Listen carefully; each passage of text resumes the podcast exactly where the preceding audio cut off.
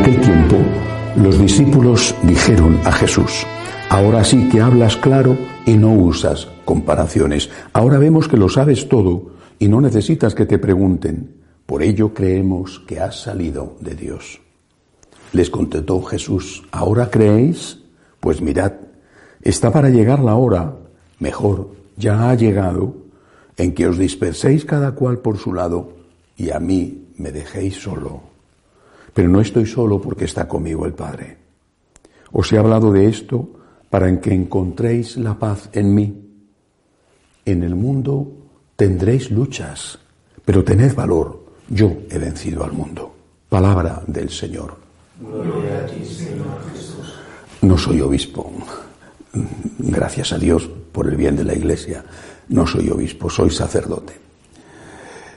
Eh, si yo fuera obispo, que no lo soy, repito, gracias a Dios por el bien de la Iglesia, me haría siempre una pregunta, continuamente además, no solo el día en que te ordenan o te comunican la noticia. La pregunta sería esta, ¿qué haré cuando llega la persecución? ¿Dejaré solo a Jesús? El colegio apostólico, es decir, el conjunto de los apóstoles, los obispos son sucesores de ellos, le dejaron solo. Únicamente San Juan, al lado de la Santísima Virgen, en la cruz. Los demás le dejaron solos. Uno le traicionó, otro le negó, los otros se escondieron. Lo dice Jesús en el Evangelio de hoy. Me dejaréis solo. ¿Dejaréis solo a Jesús? Esta pregunta no es solamente algo que tengan que hacerse los obispos, ellos los primeros, eso sí. También tenemos que hacernos esa pregunta los sacerdotes como colaboradores de los obispos.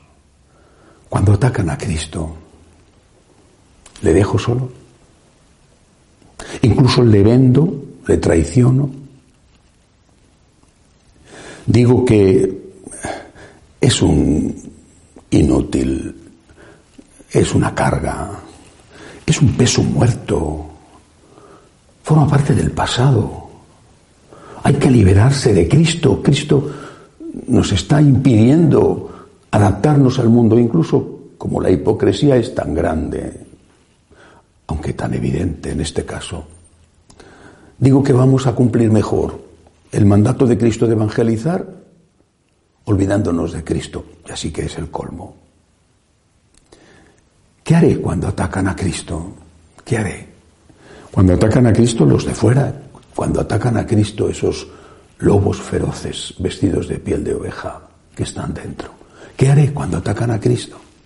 ¿Le dejaré solo? Pero hay otro detalle.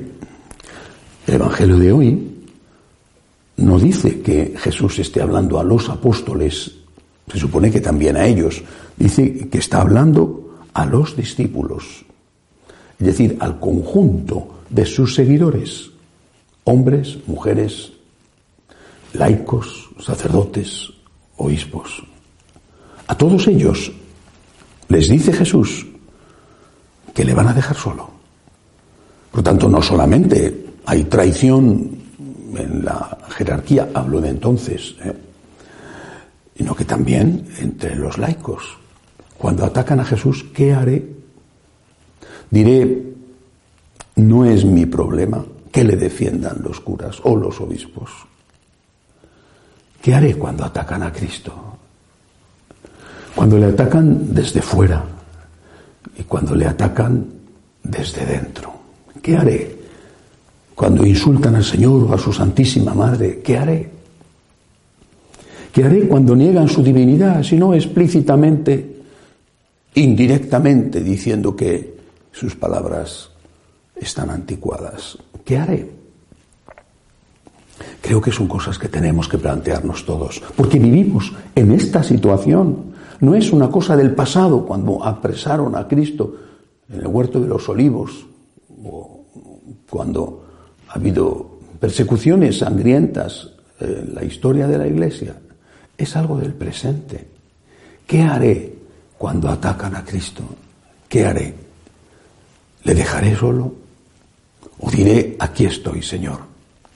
Naturalmente que confesar al Señor representa algo no solo difícil, sino a veces heroico. Y tanto más difícil, más se necesita la gracia de Dios. Por tanto, hay que pedir al Señor esa gracia.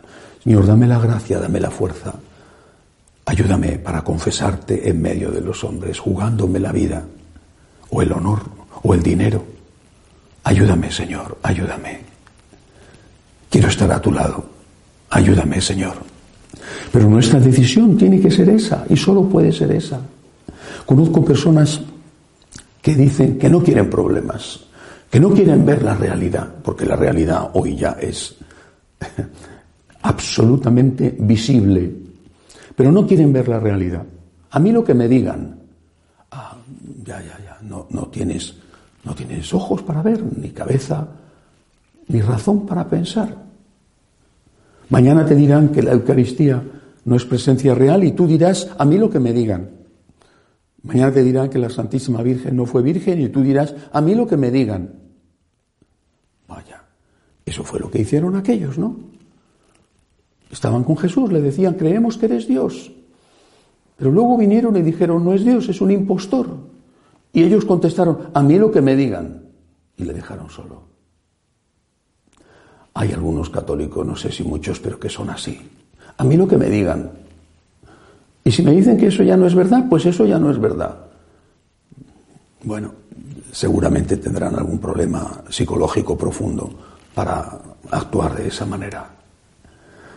Tenemos que decirle al Señor, aquí estoy, dame la gracia para poder serte fiel cuando tú me necesites, pero aquí estoy, Señor. Porque termina el Evangelio de hoy diciendo, os he hablado de esto para que encontréis la paz en mí. En el mundo tendréis luchas, dice Jesús, pero tened valor. Yo he vencido al mundo. Tened valor. Él quiere un pueblo de hombres y de mujeres. No quiere un pueblo de cobardes, de gente que se asusta, que tiene miedo, que siempre va a hacer lo que diga el que manda. Oiga, ¿y si el que manda te dice que te tires por un precipicio? Yo lo que diga el que manda, yo no quiero líos, yo no quiero problemas, no quiero complicaciones. Pues no, un seguidor de Jesús tiene que estar dispuesto a ir con Jesús a la cruz y aceptar por amor a Él, por agradecimiento a Él que nos ha dado la vida, aceptar incluso perder la propia vida. Él nos ha dado la vida, Él nos ha dado el honor, Él nos ha dado las riquezas, Él nos ha dado lo que tenemos por Él tenemos que estar dispuestos a perder todo eso que Él nos ha dado. Tened valor, dice Jesús, tened valor, no seáis unos cobardes. Tened valor. Yo he vencido al mundo. Y de verdad lo venció con su resurrección.